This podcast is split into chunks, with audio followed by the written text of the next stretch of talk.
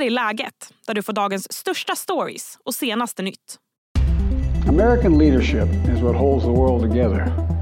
Ja, så där lät det från USAs president Joe Biden i ett tal till nationen förra veckan. Biden lyfte att det är viktigt att amerikaner fortsatt står upp mot terroriststämplade grupper som Hamas och auktoritära ledare som Rysslands Vladimir Putin. Hur mycket har USA och västs ställning försvagats i takt med att Ryssland, Kina och Iran vuxit sig starkare? Och vilka risker finns? Dagens avsnitt ägnas helt och hållet åt den här frågan. Jag heter Sally Sjöberg. Med mig nu har jag Expressens utrikesreporter Mats Larsson. Hej Mats! Hejsan! Ja, du skrev en krönika på just det här ämnet. Hur svagt är egentligen USA sett från ett internationellt perspektiv? Vad säger du? Ja, alltså eh, den förra amerikanska försvarsministern Robert Gates har precis kallat i en stor artikel USA för en dysfunktionell eh, supermakt. Och du har en värld där eh, både Kina och Ryssland mycket öppet eh, förespråkar en ny världsordning, inte den eh, vi brukar kalla det för den regelbaserade världsordningen som i princip byggdes efter andra världskriget under amerikanskt ledarskap och som eh, framförallt gällde väst under många år under det kalla kriget. Men sen föll muren eh, 1989 och vi upplevde under några år en tid då demokratier spreds vidare ut över världen och den här eh, liberala världsordningen gjorde många framsteg. Men eh, sen något decennium tillbaka så går det snarare åt eh, andra hållet. Hur mycket har det som händer internt i USA att göra med att liksom USA som sett internationellt blir försvagat? Alltså världen följer ju såklart vad som händer i USA och, och eh, inte minst de fyra åren med, med, Donald Trump var ett väldigt bakslag för denna regelbaserade världsordning. Vi hade en Donald Trump som som inte ens var särskilt förtjust i Nato. Eh, sen blev Joe Biden president och han har ju eh, å andra sidan enat väst på ett eh, remarkabelt sätt, inte minst vad gäller eh, kriget i Ukraina. Men kom också ihåg att, att Ryssland invaderade Ukraina. Man, man lyssnade inte på de amerikanska varningarna, man tog dem inte på allvar. Dock fick vi omfattande sanktioner. De tog kanske Putin del med överraskning.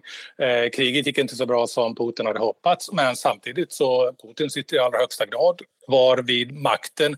Ja, sanktionerna har försvagat Ryssland men å andra sidan så så eh, tuffade ekonomin på och eh, Putin var precis i förra veckan hedersgäst eh, under ett besök i Kina där han träffade Kinas president Xi Jinping. Och eh, Putin sa vid tal nyligen just den här regelbaserade världsordningen att vilka regler? Eh, den här världsordningen är över och kommer aldrig att eh, återkomma. Snart så ska jag fråga Mats vad man kan kalla trion Ryssland, Iran och Kina. Men först en kort nyhetsuppdatering. Tidigt i morse skedde en detonation vid ett flerbostadshus i Dalen i södra Stockholm. I explosionen förstördes delar av en balkong och minst ett fönster krossades. Men det finns inga uppgifter om skadade. Polisen utreder explosionen som en del av våldsvågen. Enligt uppgifter till Expressen så kan flera personer på adressen kopplas till den kriminella världen. En tredje hjälpkonvoj fick idag köra in i Gazaremsan via gränsövergången Rafah. Enligt uppgifter så ska mer än ett dussin lastbilar ha släppts över. Insatsen är en av flera som lyckats. I helgen så meddelade en Röda Korset-källa att sammanlagt 34 lastbilar med förnödenheter fått köra in i Gaza. FN säger att minst 100 lastbilar behövs varje dag för att möta behovet av grundläggande förnödenheter till Gazas 2,4 miljoner invånare. Ledande bensinkedjor höjde under måndagen priset på drivmedel.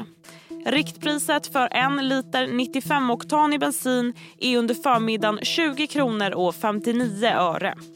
Dieselpriset höjdes samtidigt med 15 öre till 25 kronor och 11 öre litern. Hej, Ulf Kristersson här. På många sätt är det en mörk tid vi lever i. Men nu tar vi ett stort steg för att göra Sverige till en tryggare och säkrare plats. Sverige är nu medlem i Nato. En för alla, alla för en. Vi är specialister på det vi gör, precis som du. Därför försäkrar vi på Swedea bara småföretag, som ditt. För oss är små företag alltid större än stora och vår företagsförsäkring anpassar sig helt efter firmans förutsättningar. Gå in på swedea.se företag och jämför själv.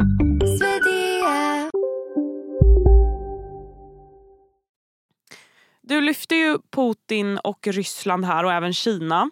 Hur, hur ska man förstå de här två staterna och Iran? Är de som en egen militärallians eller vad säger du? Nej, inte någon formell militärallians men vi börjar definitivt få två stycken eh, läger där du har eh, framförallt Kina och Ryssland i det ena läget. Där har de allierade eller halvallierade som exempelvis Iran eh, som nu har betydligt bättre förbindelser med Ryssland som, som har försett Ryssland med drönare under kriget i Ukraina.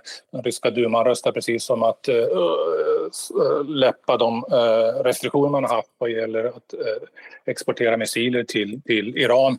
Du har Nordkorea som, som lovat hjälpa Ryssland i kriget och de här de, de ligger nu i, i samma läger och eh, har ungefär samma åsikter om, om mycket. Inte minst behovet av att skapa en ny världsordning som där inte längre USA uh, dominerar. Men vad, vad, skulle USA kunna göra då som de inte gör nu för att råda bot på detta? Ja, det är svårt eftersom USA är så splittrat uh, politiskt internt. Jag menar, Joe Biden gör sitt bästa. Jag menar, Eh, som sagt, han ska ha beröm för eh, att han lyckades ena väst så pass mycket som han har gjort vad gäller Ukraina. Sen får vi se hur länge eh, det intresset varar och hur länge tålamodet varar. Eh, du har många amerikanska republikaner som, som vill minska på stödet till Ukraina eller helt upphöra med det. Eh, Donald Trump säger att han får slut på kriget där på en dag om han skulle bli vald till president. Och för tillfället så är det Donald Trump som leder mätningarna i USA. Han leder mätningarna även i de viktiga delstater där valet kommer att eh, avgöras nästa höst.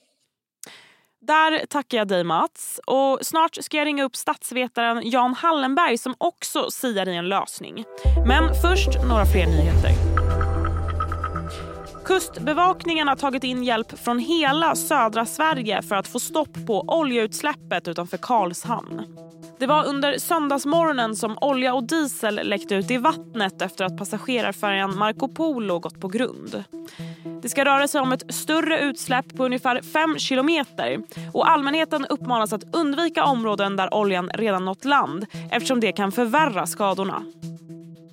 Popstjärnan Sara Larsson och pojkvännen Lamin Holmén har varit ett par i några år nu. Och Nu avslöjar artisten att hon gjort det tydligt för Lamin att om han friar ska det ske på ett speciellt sätt. Det var i podcasten Prime Video Talks som Sara Larsson sa så här i ett samtal med Sigge Eklund och Alex Schulman. När han ska fria till mig, vilket jag tycker att han ska göra inom sin framtid, så vill ju jag ha, eh, ni får inte skratta nu för jag är 100% seriös. Jag vill att han ska fria med en flashmob.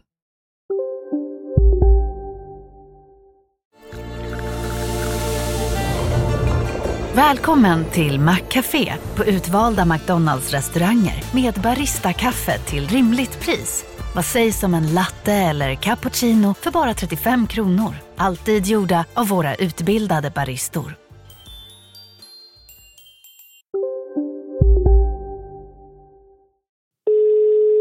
Jan Hallenberg. Hejsan Jan, det var Sally Sjöberg här från Expressen. Ja, hej. Men jag pratade precis här med vår utrikesreporter och krönikör Mats Larsson och han menar att mycket tyder på att vi är på väg in mot en annan världsordning och att USA har försvagats. Hur mycket delar du den bilden?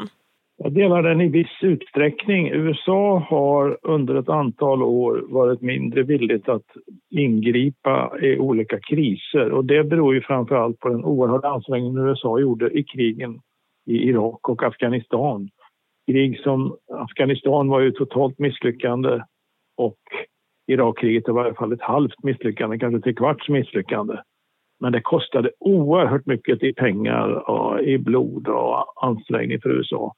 Därefter har USA varit mer försiktigt och det kan man ju tolka som en, en, en tillbakagång för USA i viss utsträckning vad gäller maktpositionen i världen. Ja. Och hur mycket av det som händer i världen nu, krig mot, mellan Hamas och Israel och i Ukraina, kan förklaras av det här tror du? Alltså en inte obetydlig del till en stor del, framförallt Rysslands intervenering i Ukraina tror jag förklaras av amerikanska oviljan att slå till hårdare mot Ryssland efter Georgienkrisen 2008 där Ryssland ockuperar två provinser. Kriminterventionen 2014 där Ryssland också ockuperade en del av Ukraina. Och sen eh, i Syrien intervenerade ryssarna 2015. Allt det här gjorde nog att Putin trodde att det kommer inte bli någon verklig respons politiskt militärt från USA om han intervenerar och attackerar Ukraina. Och på så sätt så, så ligger det här amerikanska större försiktigheten skulle jag säga bakom Ukraina-kriget, absolut. Mm. Förmodligen till en del även Hamas vilja att attackera här, att, det tror jag. Hur, hur allvarligt är det här då, den situation vi har nu? Ja, jag tycker det är ganska allvarligt därför att de här staterna som då utmanar ja, den amerikanska eller den traditionella världsordningen det är ju Ryssland, Iran och i någon mån eller betydande mån Kina. Och de står ju för värderingar som jag och de flesta demokrater i, i Västeuropa och övriga delar av världen som är demokrater tycker är förfärliga. Så det är väldigt olyckligt här men man kan också se det som att alltså framförallt från början av Ukraina-kriget att väst, 50 stater, levererar vapen till Ukraina. Så det finns ju en, en stark uppslutning bland många stater i världen som motsätter sig de ryska försöken med eh, stöd från Kina att ändra världsordningen. Så att eh, saken är inte avgjord än, men det, det, och kriget här nu mellan Hamas och Israel är ju en del av den här kampen och kommer det att spridas, det här kriget, så kommer det bli ännu större kris då, liksom internationellt. Då. Och Biden var ju inne på det i det tal han höll förra veckan att amerikaner måste hålla i och inte vända ryggen åt. Är, är det liksom det som är lösningen? Ja, jag tror att det är en del av lösningen, huvuddelen av lösningen. Man måste sätta sig emot de här försöken att liksom eh, bilda en världsordning där Ryssland och Kina bestämmer den internationella dagordningen och de stater som ligger runt Ryssland och Kina, de har ingenting att säga till om. De är i alla fall bara småstater eh, som får böja sig för storebrors vilja. Det vore en värld som inte jag vill leva i. Men, men ett problem i, det här, i din fråga är ju då att eh, i USA är ju eh, opinionen splittrad både bland medborgare och bland politiker. Hur långt ska USA gå i det här motståndet som jag då kallar det?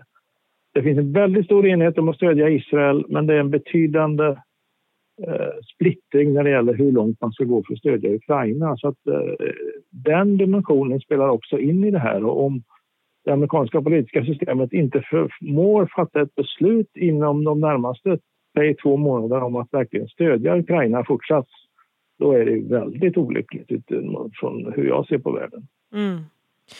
Men ja, om du blickar framåt, då, vad, vad händer i allt det här kommande tid?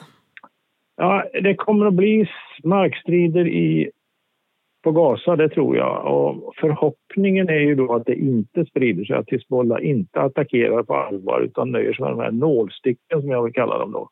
Det skjuts ju från eh, Hizbollah mot Israel men det kunde ju vara mycket mer omfattande. Och att ännu mer att inte Iran ingriper. Om man lyckas regionalisera konflikten och få det här att vara på en, eh, inte vara allt för länge men inte allt för stora civila förluster så hoppas jag att det går så småningom att hitta en politisk väg framåt för att nå en tvåstatslösning. Det vore ju det bästa. Det är liksom det bästa. Att det inte blir något storkrig i, i, i Mellanöstern och att Ryssland förlorar i Ukraina. Det vore det bästa från perspektivet att bevara något som i alla fall liknar den gamla världsordningen. Mm. Tack så mycket Jan. Ja, tack och det var allt för idag. Läget kommer ju ut varje vardag så se till att du följer podden så missar du inga avsnitt. Tack för att du har lyssnat.